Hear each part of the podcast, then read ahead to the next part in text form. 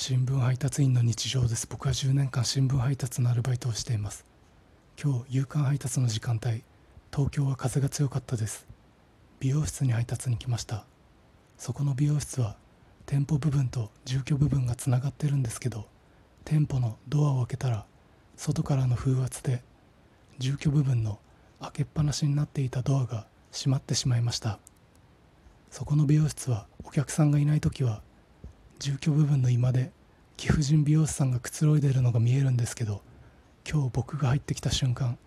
住居部分のドアが閉まったので僕が遠隔魔法を使ったと思ったはずです。